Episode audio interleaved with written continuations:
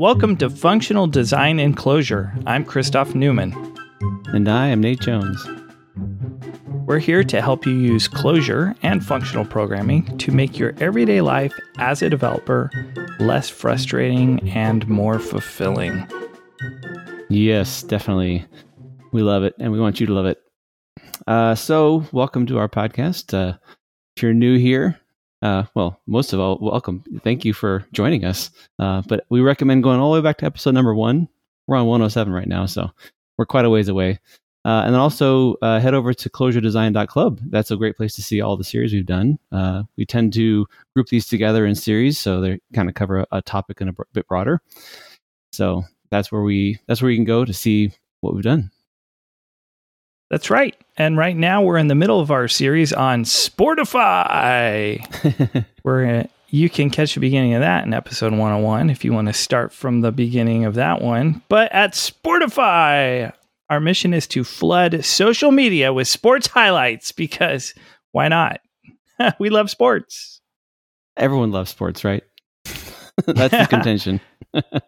So we're right in the middle of automating this process end to end. We started by figuring it out using the REPL, exploring it, getting our first version of it working using a REPL oriented process, and now we're trying to to get it more automated so that we can just give it the team names and the event date and say go and have it fetch the info from the database on the event, fetch the info on the media clips from the media asset manager, affectionately known as the MAM, and then download all that media and stitch it all together and spit out that highlight reel, which is all of those clips properly assembled.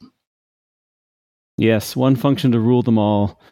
One function we pass in the team names and the event date and outcomes uh, reference to the fully formed uh, highlight that we can then quickly open up our browser and go to uh, many different social media platforms and post it.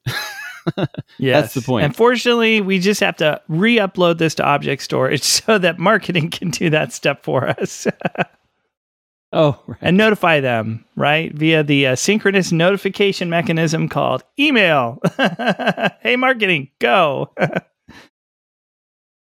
Yep. So last week we left off where we had we had through great grit uh, grit and determination we had finally gotten all the all the clips downloaded. We ran into many errors and kept making our system more robust uh, by hook or crook, and eventually we got all the media. So now the next step is actually assembling the highlight reel, or as I as we like to call it, concatenating them together with FFmpeg. That's right. Concatenate the highlights into epic highlights. And all those clips are sitting there in the file system.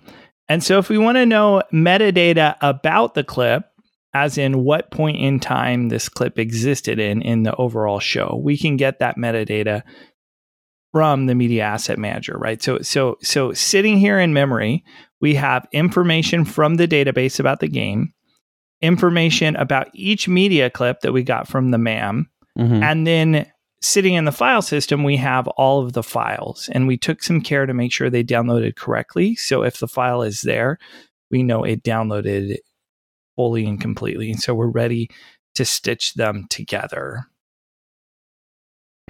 And uh, because we're good programmers,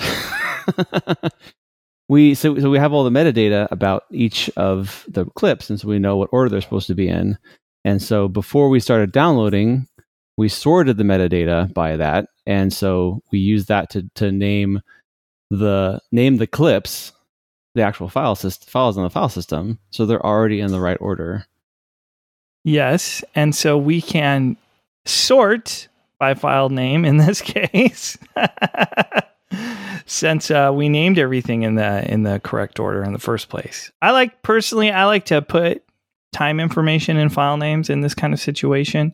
Oh yeah, I like to good. use like ISO dates. So you start with the year, and then the month, and then the day, and then the hours, minutes, seconds. Uh, it's it's like nice and sequential like that. Yeah, nanoseconds, femtoseconds. time zone offset. Ah, no, we don't need a time zone offset because we know it's in UTC, right? right. We probably don't need to get down too too far because these are clips in the same event. So we probably don't need to go down to the sub second level. right, right. And you could just take like the UTC, like UTC seconds, uh, as in seconds from the epoch or something like that. But it's it's a little nicer if you run that through a time formatter and use good old fashioned Java time to format it to be human readable so that you can see while you're looking at it uh, what time these things actually occurred at. Certainly goes a long way to helping you troubleshoot, debug, right. all that when, yeah, when that's something was, goes wrong. That's what I was thinking too. Is inevitably we're going to be looking at this list of files, and so as humans, it's a little hard for us to parse Unix timestamps. I mean, it's possible you can tell one's higher than the other, but only after squinting a bit. So having things laid out in the right format that we humans can understand is is a great, wonderful debugging help. right. And so in the spirit of building up the language to meet our our domain, we can write a pure function that takes the media information and then it reads out the time information mm-hmm. and it generates the file name string, right? So we have this pure function that takes media info and spits out file name. Mm, right. Uh, we could have a pure function that takes media info and spits out other things if we want, right? But in this case, we want a deterministic way to go from this kind of common information that we have, the media info, into all these other bits of derived information that we want to use for this process. So the file name is a bit of derived information that we came up with. And so we want to be able to go from sort of the origin data to the derived in a clean, pure way. Right. And it's really easy to to take that because it's a it's a let's see what what, what kind of da- function was that we had before? It wasn't a mapper it was a extractor right? That was the right the oh i call it a mapper. yeah because yeah. you're mapping from object information. It's like something you'd feed into map right? And so like if you wanted to do that for all of the clips and generate oh, all yeah. of the file names you'd map and that pure function because it takes the clip metadata and spits out the file name so now that we have the list of the file names or the file name for each clip metadata, we can hand that to the function that does the download and it knows how to name. Or we can have that function call it you know i guess it's a, depends on what, what level we want to that pure function to come in. But the nice thing is the pure function works anywhere.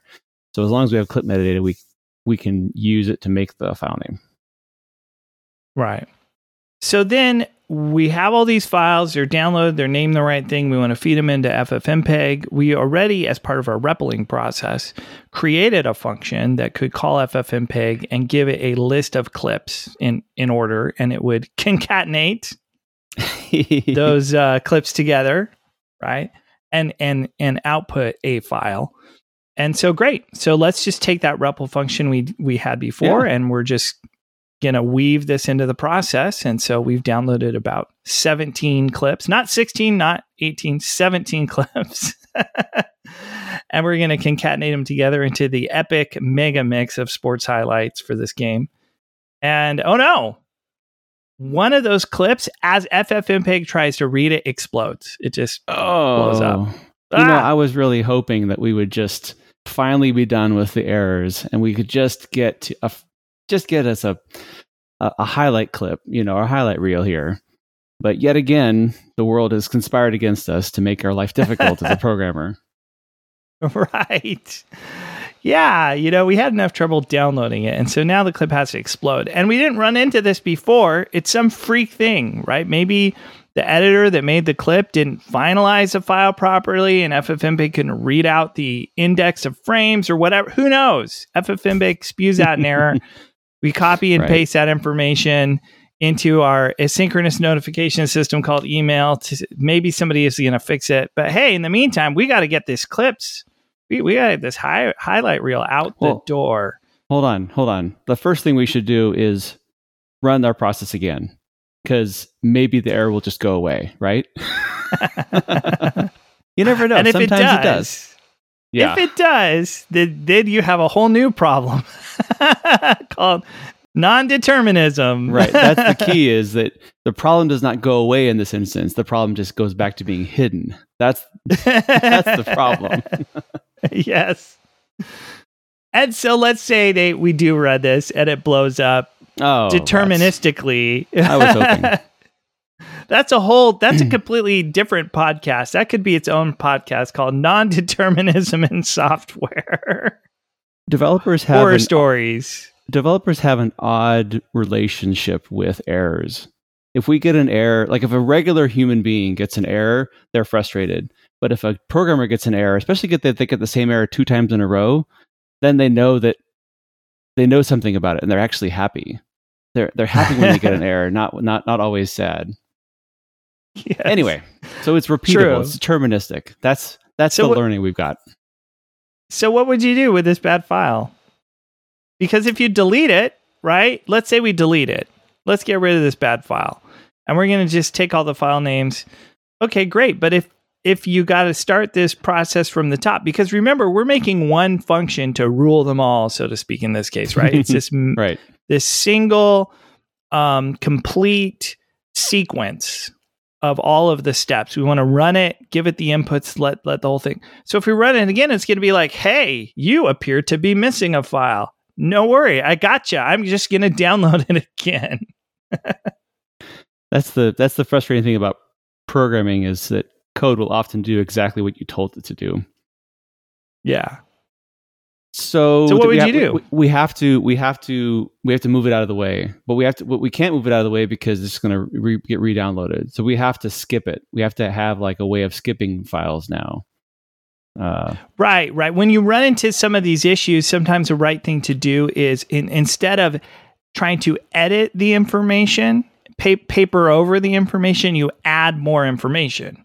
Right. So when Right. we're deleting the file, we're trying to sort of mutate the information.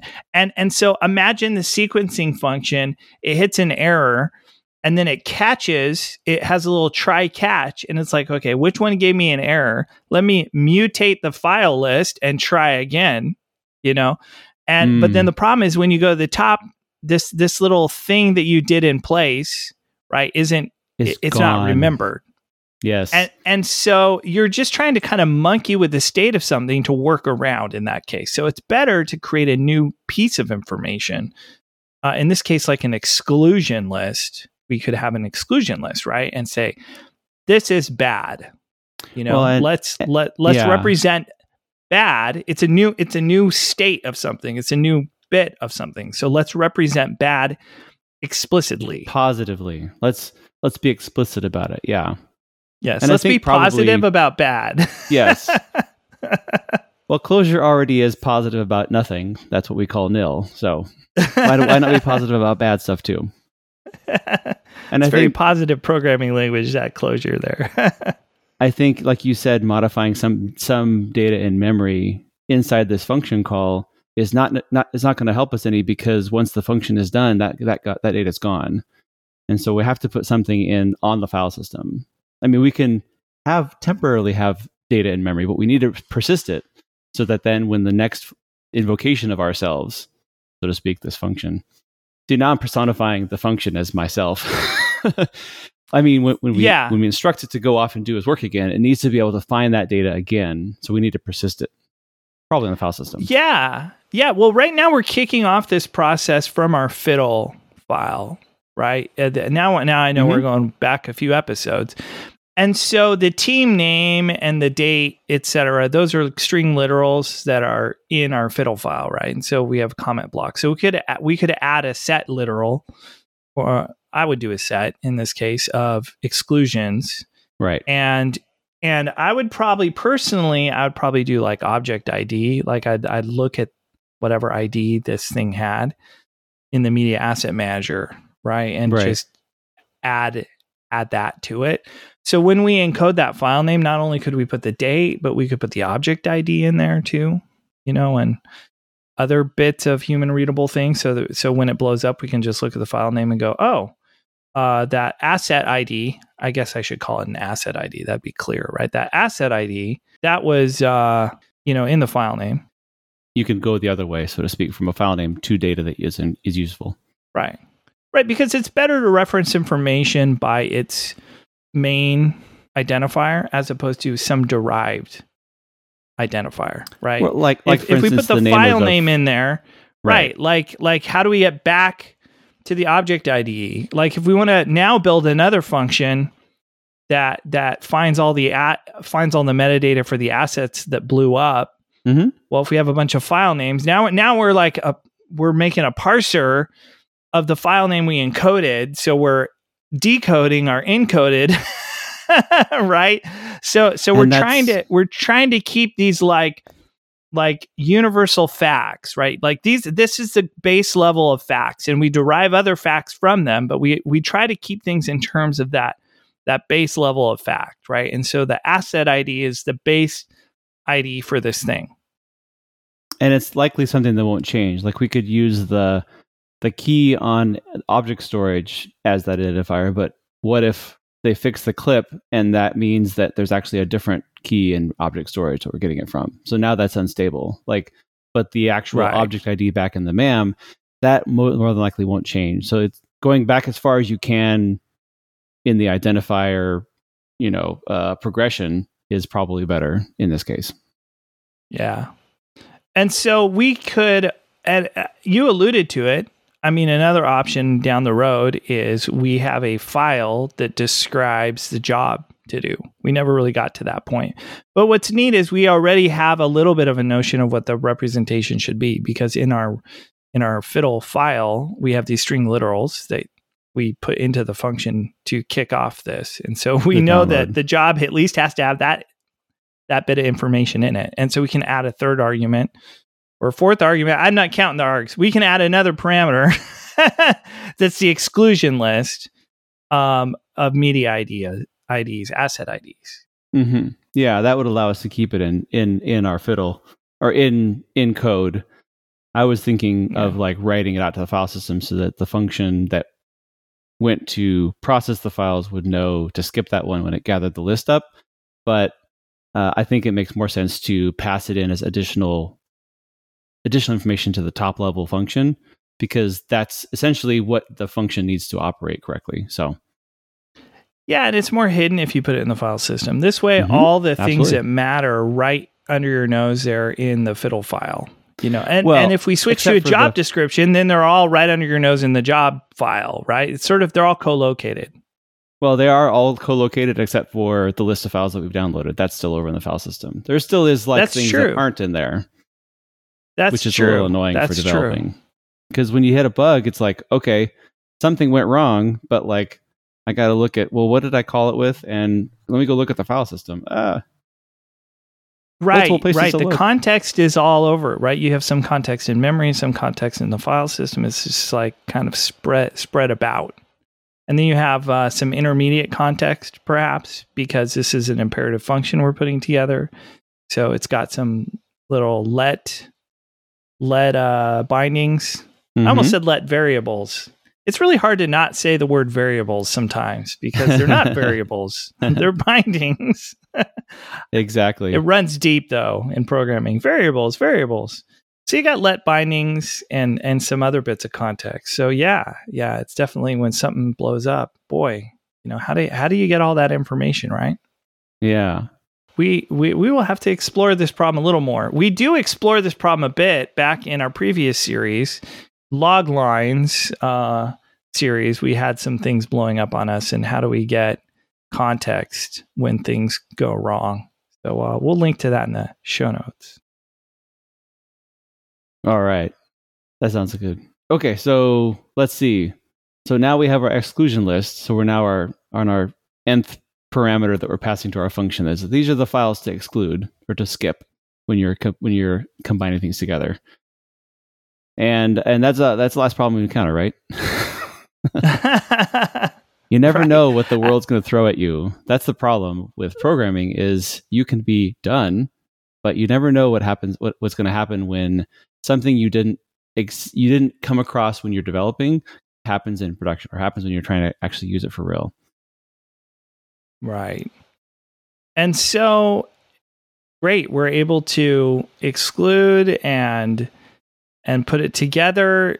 Let's say in this case, and and that's that's great. We kicked out a highlight video, and then tomorrow we come and we kick off this process again with a whole new set of clips. And kaboom! What happens this time? Well, the world threw a whole brand new thing at us, and and the clip isn't ready to be downloaded. Like it gave us metadata, and it's not ready. Right? We get we, a, we get an error back from the MAM. Well, actually, from Object Store. The MAM's yeah. like, "Hey, it's over there." We called the object store, it wasn't there yet. And upon further inspection, we realized that the MAM actually has a state that talks a little bit about, oh, it's being processed right now. And So, so that gives us an explanation, but it doesn't really do us any good. Well, why don't we just run it again? Let's just sure. run it again. Maybe it'll be ready now. Maybe ready now. Ready now. Maybe ready now. Ready now. Is it ready now? I have I have debugged things with that strategy, but it it does lead to uh, what do they say? The definition of insanity? It's asking the same question again and again and expecting a different answer. Well, that's exactly what we're doing right now. right. I mean, since we did find out that it's being processed, it's kind of reasonable. It will eventually show up, I guess. Because we've made this whole process fast to recover, right? A lot of these steps are idempotent. Mm-hmm. When you when we run them, if it if the work is trivial, we just redo the work. It doesn't matter. We can requery the database about the event. The event is over and done. It's written it in the database. We can requery that over and over and over. We're not hurting anything. We don't we, we don't make anything. We don't have any intermediate artifacts that get persisted somewhere. Right. right. But but the the download made files. And so we we added some idempotency to this so that we go, okay, we we took care to make sure they downloaded correctly.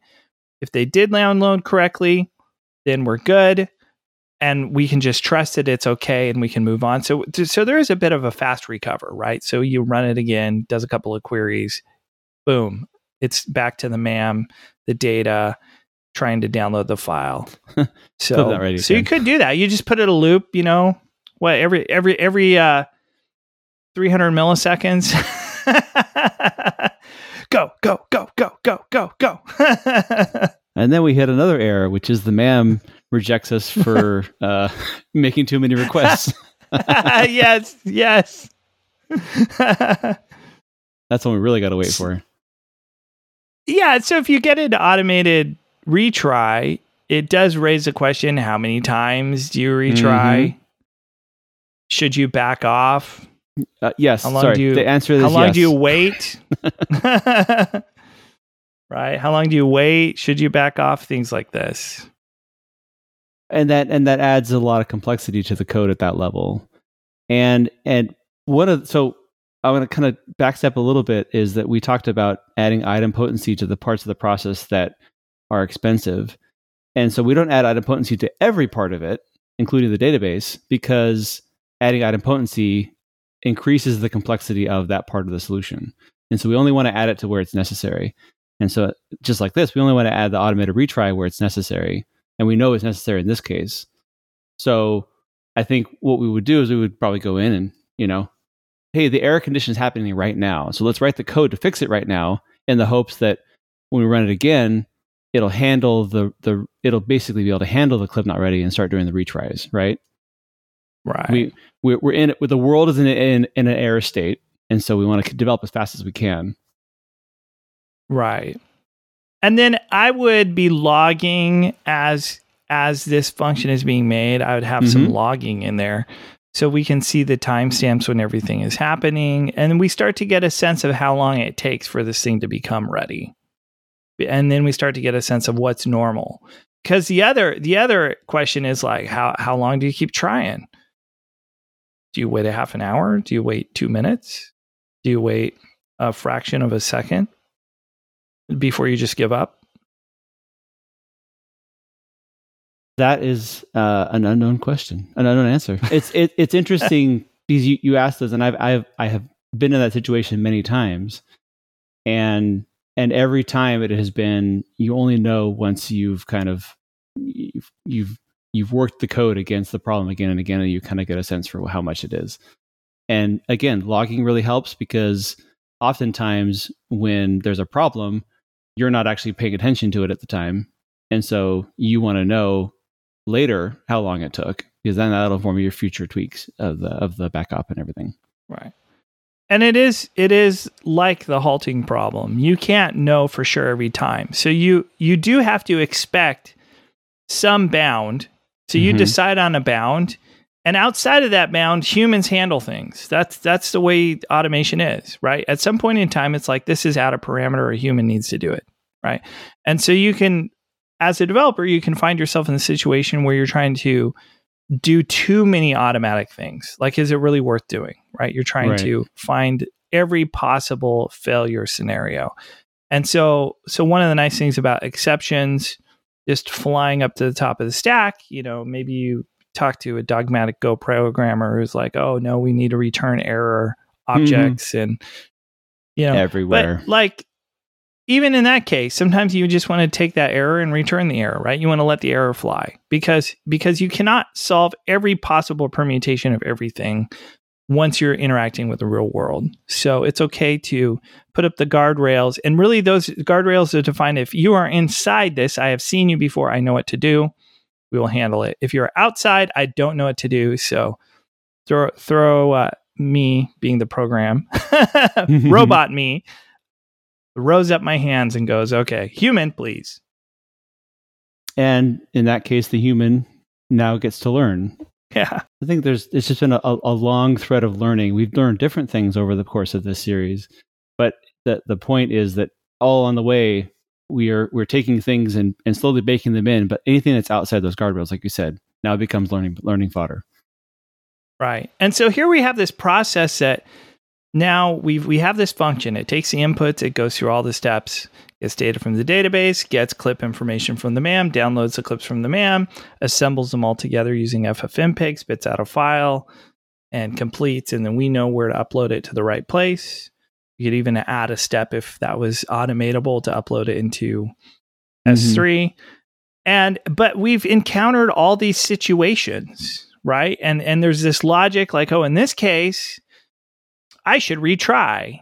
Mhm. Or in this case, I should um exit, right? And so it it it starts to make you wonder like how do you test this, right? You you, you almost need an entire media ecosystem in order to test this. And that's and I kind of alluded to it earlier when I was like, "Hey, the error condition's happening right now, so program fast so you can handle it." But what happens if you get the code in there to do the retries and then you run it again and the clip's ready? Oh, well now your retry logic doesn't get tested. It's like suddenly right. you have to get the whole world into a situation so that you can test your code. And well, the world doesn't often agree with that. So what we do as programmers is we use things like mocks and we use local databases. We use local copies of S3. We, I mean, there's all kinds of tricks that people have done uh, where you can, so to speak, fake the world, uh, which I think is a common, a, a common, but not, uh, it's not the, in my opinion, the best way. Well, and then what do you what do you put in there to fake it to make it blow up? Right? Because there's this context that's not really being captured. Yeah. Like don't don't don't we want to get a little bit more information, right? What do what do we do with that information? Like Well, how, yeah. how do we capture the the current state of things? Because let's say it does blow up, you come you you walked away from your terminal for a bit because it's taken a while, Mhm. and so you went to get refill your coffee and you come back and it blew up and you're like, "What?" and and you run it again and it doesn't blow up, but you were hoping it was going to blow up because you added a new log statement in there to print out a bunch of things you wish you had printed out the first time. Oh, I've been there before. and it works great. And you're like, "Oh no, what was that weird intermediate transitory error that I experienced?" Maybe it was your lack of presence at the monitor and the keyboard that yeah, when you go away, it blows up, and when you come back, it doesn't. Who knows, Ooh. right? I've been, I've been there too. Well, and that, and the problem is now that your program blew up, now it's like, okay, well, I need to go figure out what happened. And so now you're you're looking at your logs, you're looking at the files at the, the files that you've downloaded, you're actually opening your fiddle to query the database again. You're doing all these things to go look in all the places where your program got that information instead of a central place where like wouldn't it be nice to have all the information in one place so that you could make sound decisions and figure out why decisions were made.